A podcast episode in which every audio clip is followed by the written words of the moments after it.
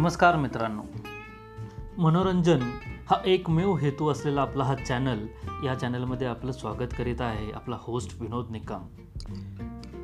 आपल्या कविता, आपल्या कथा यांचं सादरीकरण, प्रसिद्ध लेखक, त्यांची पुस्तकं, यांचं मराठीमध्ये वाचन आणि बऱ्याचशा गोष्टीवरती एक गहन चर्चा, मूळ उपदेश आपल्याला याच्यामधून एक मनोरंजन झालं पाहिजे.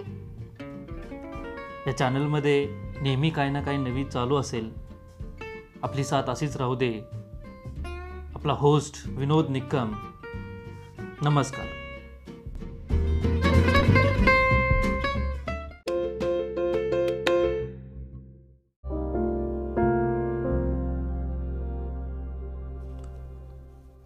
आयुष्यात मला भावलेले एक गुज मी तुम्हाला सांगतो.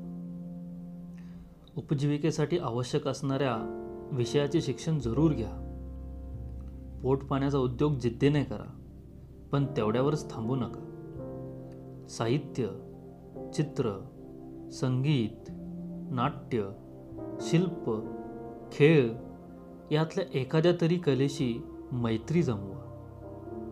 पोट पाण्याचा उद्योग तुम्हाला जगवेल, पण कलेशी जमलेली मैत्री तुम्हाला का जगायचे हे सांगून जाईल. मित्रांनो, ही वाक्य आहेत भाई म्हणजे पुल यांची. महाराष्ट्राचे लाडके आपले पुल यांच्याबद्दलची एक आपण मालिका आता स्टार्ट करत आहोत. या शृंखलेमध्ये त्यांच्या कथा, त्यांचं साहित्य, त्यांचे किस्से, त्यांच्या कविता यांच्या एका आठवणीला उजाला दिला जाईल. पुल एक साठवण असे या शृंखलेचं नाव असेल. चला तर मग ह्या नवीन आपल्या जर्नीला स्टार्ट करूया.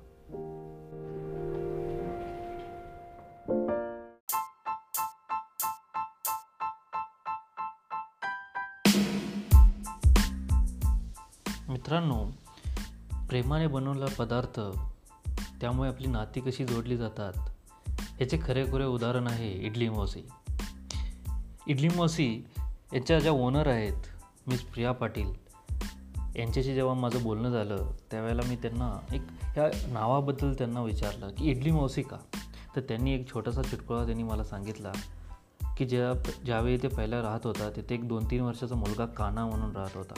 तो त्याला इडली आवड होती आणि ज्या वेळेला या इडली बनवायच्या घरी तर तो येऊन खायचा आणि त्यामुळे तो त्यांना इडली मौशी म्हणून हाक मारायला लागला.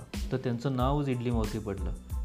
आता सध्या ज्या वेळेला यांनी यांचा स्वतःचा बिझनेस स्टार्ट करायचा प्रयत्न केला त्यावेळेला त्यांचं नाव ज्या वेळेला सर्च करायची वेळ आली त्यावेळेला पटकन त्यांना इडली मौशी हे नाव आठवलं आणि त्यावरून त्यांनी ते डिसाईड पण करून टाकलं. तर अशा हे इडली मौशीवरून काही तुम्हाला रुचकर पदार्थ जर मागवायचे असतील तर आपल्या डिस्क्रिप्शन बॉक्समध्ये प्रिया पाटील यांचा नंबर, त्यांचा जीमेल आय डी आणि झोमॅटोची लिंक आपल्याला भेटेल.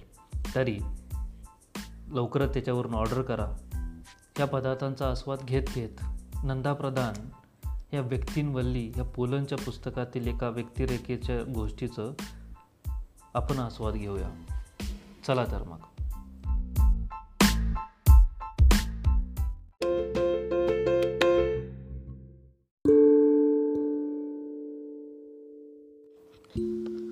नंदा प्रधान ही पुलंच्या व्यक्तींवल्ली या पुस्तकातील आणखी एक अशी व्यक्तिरेखा जी माझ्या मनाला खूप भावून जाते.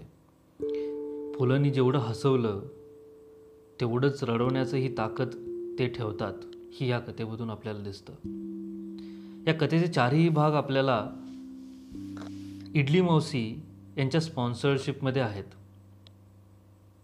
तर नंदा प्रधान भाग पहिला.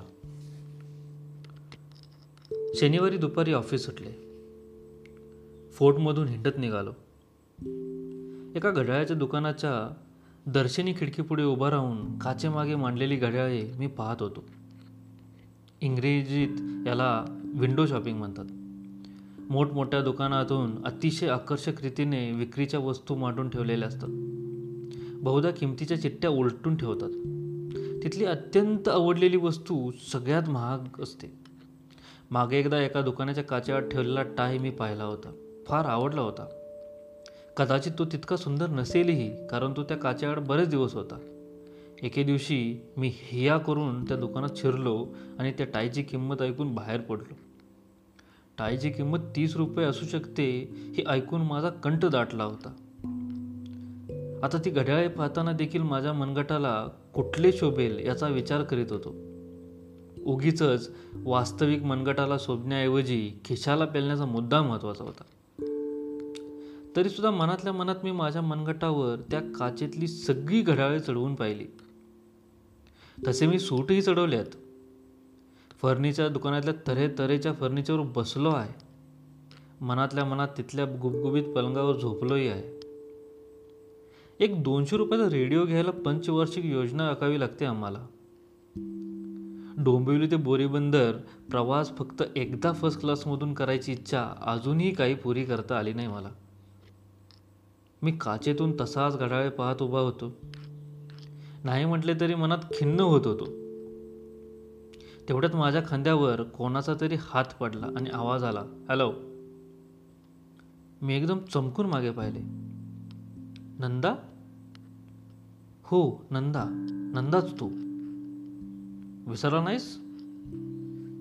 नंदाला एकदा उजरते पाहणारा माणूस देखील विसरणार नाही. इथे मी तर चार वर्ष कॉलेजमध्ये बरोबर काढली होती. मीच काय, पण आमच्या कॉलेजमध्ये त्या काळात शिकत किंवा शिकवित असलेले कोणीच विसरू शकणार नाही.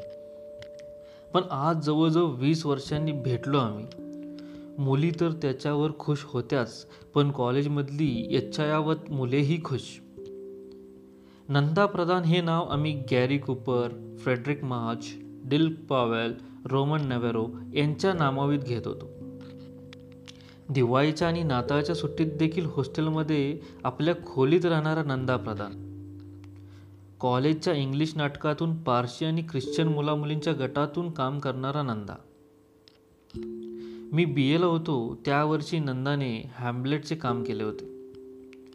त्यानंतर मी ब्रिटिश रंगभूमीवरचे हॅम्लेट देखील सिनेमात पाहिले, पण डोक्यात नंदाचा हॅम्लेट पक्का बसला आहे. इतका गोड हॅम्लेट. फ्रेनी सकलावतवाला ऑफलिया होती. नंदा फ्रेनीशी लग्न करणार अशी त्यावेळी अफवा देखील होती. पण नंदाच्या बाबतीत दर दोन महिन्यांनी अशा अफवा उठत. मला वाटते कॉलेजातल्या सगळ्यात सुंदर मुलीशी नंदाचे लग्न व्हावे अशी सर्वांची मनोमन इच्छा असावी. ह्या बाबतीत कॉलेजमधल्या इतर इच्छुकांनी नंदाला अत्यंत खिलाडूपणाने वॉक ओव्हर दिला होता. जवळजवळ पावणे सहा फूट उंच, सडपातळ, निळ्या डोळ्यांचा, लहानशा पातळ ओठांचा, क्रोया केसांचा नंदा हा प्रथमदर्शनी हिंदू मुलगा वाटतच नसे. त्यातून तो नेहमी असायचा देखील इंग्लिश बोलणाऱ्या कॉस्मोपॉलिटन गटात. वास्तविक त्याची आणि माझी कॉलेजमधली मैत्री कशी जुळली हे देखील मला ह्या क्षणापर्यंत कोडे आहे. इंग्लिश ऑनर्सच्या तासाला आम्ही सात आठच मुले मुली होतो. त्यात संपूर्ण देशी असा मी आणि इंदू वेलरकर नावाची मुलगी होती. अर्धमागदीला जायची ही मुलगी इंग्रजीच्या वर्गात केवळ फॉर्म भरण्यात गफलत झाल्यामुळे बसत असावी अशी माझी समजूत होती. नऊवारी साडी, आंबाडा हातात पुरुषांनी बांधावे एवढे लट्ट घड्याळ, हातावर भराभर पुस्तकांचा ढिगारा आणि मंगळागौरीचे जागरण करून आल्यासारखी दिसणारी ही वेंधळी मुलगी जेव्हा इंग्लिश परीक्षेत विश्वविद्यालयाची सगळी बक्षिसं घेऊन गेली त्यावेळी आम्ही बाण हरपून तिच्या घरी तिचे अभिनंदन करायला गेलो होतो. वास्तविक एखाद्या मुलीच्या घरी जाऊन अभिनंदन करण्याचे मला धैर्य नव्हते, पण नंदा माझ्या खोलीवर आला होता. त्यावेळी मी भिकारदास मारुतीजवळ एक चाळीत खोली घेऊन राहत होतो. त्या काळच्या पुण्यात चार रुपये भाड्यात ज्या सुखसोयीसह खुले मुले त्या खोलीत मी अरगडे नावाच्या एका पार्टनरबरोबर राहत होतो. तो रात्रंदिवस फ्लूट वाजवायचा. मग त्याचे आणि मालकाचे भांडण होई. माझ्या त्या खोलीवर नंदा आला की मला ओशाळ्यासारखे होई. तारेवर माझी घरी धुतलेली लेंगा, फाटका बनियन, शर्ट वगैरे वाळत पडलेले असे. अरगड्याने एक जुने चहाचे खोके मिळवून त्याच्यावर बैठक केली होती. त्याच्यावर बसून तो फ्लूटचा रियाज करत असे. चांगले वाजवायचा, पण पुढे त्याला फ्लूरसी झाली. आपल्याला जायचं आहे. नंदा म्हणाला, कुठे? इंदू वेलणकरकडे. चल. त्याच्याशी चमत्कारिक तुटक बोलण्याची पद्धत होती. आवाज देखील असा खजितला, पण कठोर नाही, पण काहीतरी होता त्याला. ज्याप्रमाणे काहीतरी शोभून दिसे तसा तो आवाजही शोभे. नंदा एकदा माझ्याबरोबर एका गाण्याला लेहंगा आणि नेहरू शर्ट घालून आला होता, आणि त्या वेशातही तो असा उमदा दिसला की बुवानी काही कारण नसताना गाता गाता त्याला नमस्कार केला होता. त्या दिवशी तो खोलीवर आला तेव्हा मी अक्षरशः भांबावलो होतो. काही माणसे जन्मताच असे काहीतरी तेज घेऊन येतात की त्यांच्यापुढे मी मी म्हणणारे उगीच हतबल होतात. काही स्त्रियांचे सौंदर्य असेच आपल्याला नामोहरम करून टाकते. त्यांच्यापुढे आपण एखाद्या फाटक्या चिरगोटासारखे आहोत असे वाटायला लागते. नंदामध्ये ही जादू होती. मला आठवते, आमचे प्रिन्सिपल साहेब देखील जिमखाना कमिटीच्या सभेत नंदाची सूचना कमालीच्या गंभीरपणाने ऐकत असत. तिथे देखील नंदा असा तोटकीच वाक्य बोलायचा, पण इंग्लिशमध्ये. तीन चार शब्दाहून अधिक मोठे वाक्य नसायचे. त्या दिवशीसुद्धा आपल्याला जायचं आहे एवढेच वाक्य म्हणाला होता. आणि मी कुठे म्हटल्यावर इंदू वेलणकर म्हणाला, इंदू वेलणकर? अभिनंदन करायला. तिच्या घरी? अरे, तिचा म्हातारा भयंकर चमत्कारी काय म्हणे. असू दे, मी पण आहे. चल बर, तू जरा गॅलरीत उभा राहा, मी कपडे बदलतो. आमच्या महालातल्या अडचणी अनेक होत्या. मग मी बाहेर कशाला? मी शक्य तितके त्या आठ बाय सहाच्या खुराड्यात कोपऱ्यात तोंड घालून माझी एकुलती एक विचार चढवली. शर्ट कोंबला आणि आम्ही निघालो. इंदू वेलणकरचा राहता वाडा तिच्या इंग्लिश खेरीज इतर सर्व गोष्टीनं साजेसा होता. बोळाच्या तोंडाशी कलईवाले पेंडसे आत राहतात असा एक तर्जनी दाखवणारा हात काढलेला बोर्ड होता. खाली कुठल्या तरी पुणेरी बोळ संप्रदाय वाढलेल्या इब्लिस करट्यानं खडूने पण कलई रस्त्यातच बसून काढतात असे लिहिले होते. काही काही माणसं कुठे राहतात ते उगीच आपल्याला ठाऊक असतं. इंदू वेलणकर हा त्याच्यातलाच एक नमुना. एकदा कोणीतरी मला कलीवाल्याच्या पेन्शनच्या बोळात राहते हे सांगितलं होतं. त्या बोळातून मी आणि नंदा जाताना ओसरीवर आणि पायऱ्यावर बसलेल्या बायका आणि पोरे नंदाकडे माना वळवून वळवून पाहत होती. इतक्या देखण्या पुरुषाचे पाय त्या बोळाला यापूर्वी कधी लागले नसतील. जनस्थानातून प्रभू रामचंद्राला जाताना दंडकारण्यातल्या त्या शबर स्त्रियांनी ह्याच दृष्टीने पाहिले असेल. बोळ समता समता ज गो वेलणकर री ए इन्स्पेक्टर अशी पाटी दिसली. आम्ही आत गेलो. दाराबाहेर एक दोरी लोंबकळत होती. तिच्या खाली ही ओढा अशी सूचना होती. त्याप्रमाणे ती ओढली. मग आत कुठेतरी काहीतरी खणखणले आणि कडी उघडली. एक अत्यंत खतरूड चेहऱ्याचा पेन्शनरने कपाळावरचा चष्मा ठेवून आठ्या वाढवीत विचारले, काय हवाय? इंदुताई वेलणकर इथेच राहतात ना? मी चटकन इंदूला ताई जोडून आमचे शुद्ध हेतू जाहीर केले. राहतात आपण. हाई थेरडा नंदासारखा तुटक बोलत होता. आम्ही त्याचे वर्गबंधू आहोत. तेवढ्यात स्वतः इंदूच डोकावली. नंदाला पाहून ती कमालीची थक्क झाली होती आणि तिला पाहून मी थक्क झालो होतो. कॉलेजात काकूसारखी नऊवारी लुगडे नेसून भला मोठा आंबाडा घालणारी इंदू घरात पाच वारी पातळ नेसली होती. तिची वेणी गुडघ्यापर्यंत आली होती. केसात फुलं होती. या या तात्या, हेही माझ्याबरोबर ऑनर्सला होते. मग मिळाले का? हो, आम्ही दोघांनाही मिळाले. मी चटकन सांगून टाकले, नाहीतर म्हातारा बाहेरवा म्हणायचा. बसा बसा ना आपण. इंदू नंदाकडे पाहत मला सांगत होती. इतकी बावचळली होती, घाबरली होती, आणि त्यामुळेच की काय कोण जाणे क्षणाक्षणाला अधिकच सुंदर दिसत होती. नंदा मात्र शांतपणे बसला. Heartiest congratulations. नंदा ह्या माणसाला देवाने काय काय दिले होते. त्या बुद्रक म्हाताऱ्याच्या दिवाणखान्यात एका व्हिक्टोरियन काळातल्या खुर्चीवर नंदा अशा आयटीत बसून हे बोलला की मला वाटले तो थेरडा तिथे नसता तर तेवढ्या बोलण्याने इंदू त्याच्या गळ्याला मिट्टी मारून आनंदाने रडली असती. थँक्यू. सुकलेल्या थरथरत्या ओट्याने ती म्हणाली. आज रात्री जेवायला याल का, नंदा विचारित होता. कोण, मी? इंदूचा आवाज इतका मऊ होता की मला उगीच गालावर पीच फिरवल्यासारखे वाटले. मी डिनर अरेंज केलंय. डिनर? म्हातारा तेल न घातलेल्या झोपाळ्याच्या कड्या किरकिरतात तसा किरकिरला. Yes sir, to celebrate your daughter's success. कुठे डिनर केलंय अरेंज? मोरेटोरमध्ये. हॉटेलात का? घर नाही का तुम्हाला? स्वतःच्या डोक्यावरचे एरंडाचे पान जोरात थापीत म्हातारा रेकला. नाही. नंदाचे ते नाही माझे काळीच चिरत गेले. नंदाला घर नाही ही गोष्ट कॉलेजात फार फार थोड्या लोकांना माहीत होती. इंदूच्या चेहऱ्याकडे मला पाहावेना. रात्री मी आणि नंदा मोरोटोरमध्ये जेवायला गेलो होतो.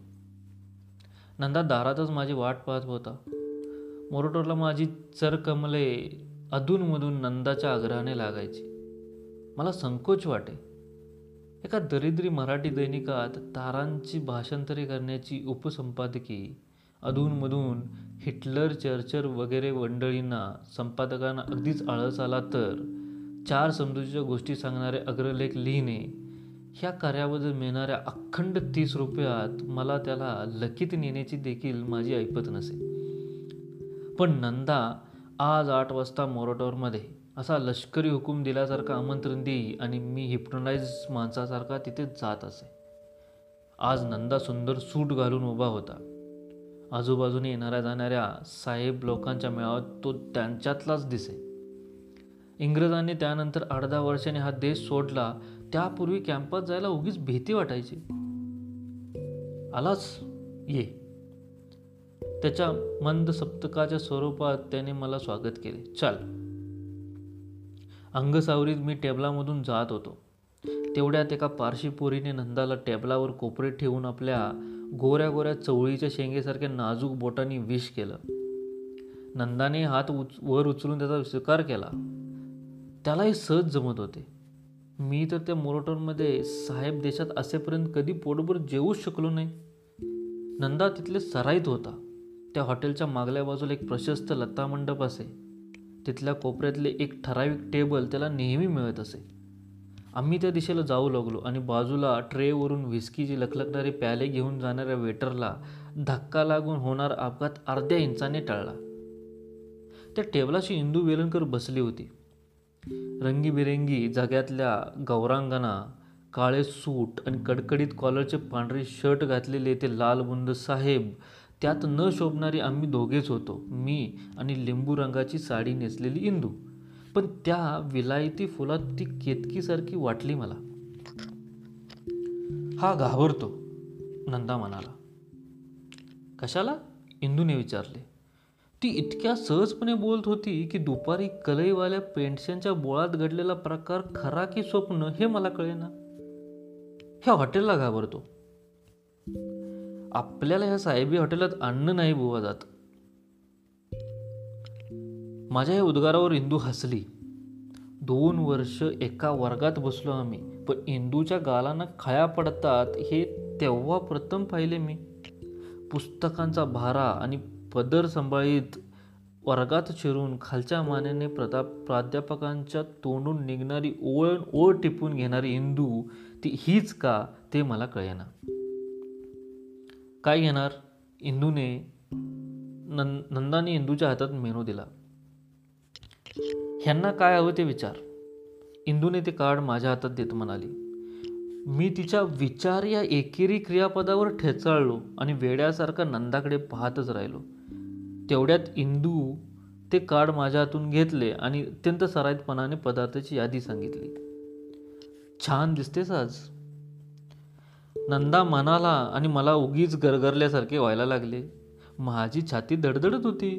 धनाजीचा घोडा मुसलमानांना म्हणे पाण्यात दिसायचा. मला पुढल्या टोमॅटो सूपात इंदूचा थेरडा दिसायला लागला. मला काही कळेना. नंदा कॉलेजातल्या कुठल्या मुलीबरोबर कुठे गेला याचा सर्व तपशील आम्हाला मित्रांना ठाऊक असे. किंबहुना त्यावेळी फर्स्ट इयरमधल्या रेवती अमलाडी नावाच्या अतिशय देखण्या मुलीबरोबर आम्ही त्याचे नाव नक्की करून टाकले होते. उद्या जर मी आमच्या इतर मित्रांना नंदा आणि इंदू वेलणकर ही नावे एकत्र म्हणून दाखवली असती तर त्यांनी मला विना चौकशी एरवड्याला धाडले असते, पण मी प्रत्यक्ष पाहिले होते. पाश्चात्य संगीताचे सूर येत होते. पलीकडच्या टेबलावरून व्हिस्कीचा वास येत होता. टेबलाच्या बाजूने जाणाऱ्या आंगलयुक्तीच्या दिशेने घेऊ घेणाऱ्या विलायती सुगंधाचा दरवळ अंगावरून रेशमी वस्त्र ओढल्यासारखा सरकत होता. साक्षात मदनासारखा दिसणारा नंदा माझ्या डावा बाजूला बसला होता आणि समोर इंदू वेलणकर कसल्या तरी जादूने परी होऊन येऊन बसली होती. ते दृश्य एखाद्या तपस्वी चित्रकाराच्या चित्रासारखे फुलून आले. त्या रात्री त्या दोघांना कॅम्पमध्ये सोडून निघालो. ती बहुधा बन गार्डन गेली असावीत. त्या रात्रीच्या चांदण्याला ह्या दोघांच्या अंगावर बरसताना स्वतःचे जीवित धन्य झाल्यासारखे वाटले असेल. सिंड्रेलाच्या गोष्टीत कोण्या यक्षिणीने तिला नटवली होती. इथे इंदूचा हात साक्षात एका यक्षाच्या हातात होता, पण यक्षांना शाप असतो म्हणतात. त्या रात्रीनंतर त्या दोघांनाही कुणाची दुष्ट लागली देव जाणे, मला काहीच कळले नाही. बी एवर शिक्षण आटपून नोकरीच्या शोधात मी मुंबईला आलो आणि एका कचेरीत चिकटलो. भाग पहिला समाप्त.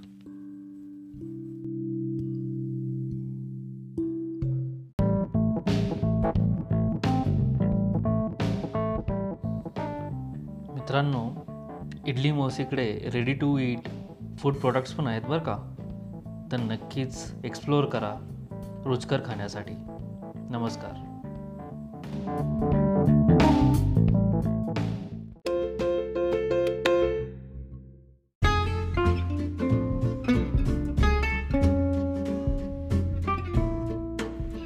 हे गाईज, आपणाला या चॅनलवरती असलेल्या विविध मालिका आणि त्याच्या जे काही एपिसोड्स आहेत ते कसे वाटत आहेत हे आम्हाला नक्की कळवा.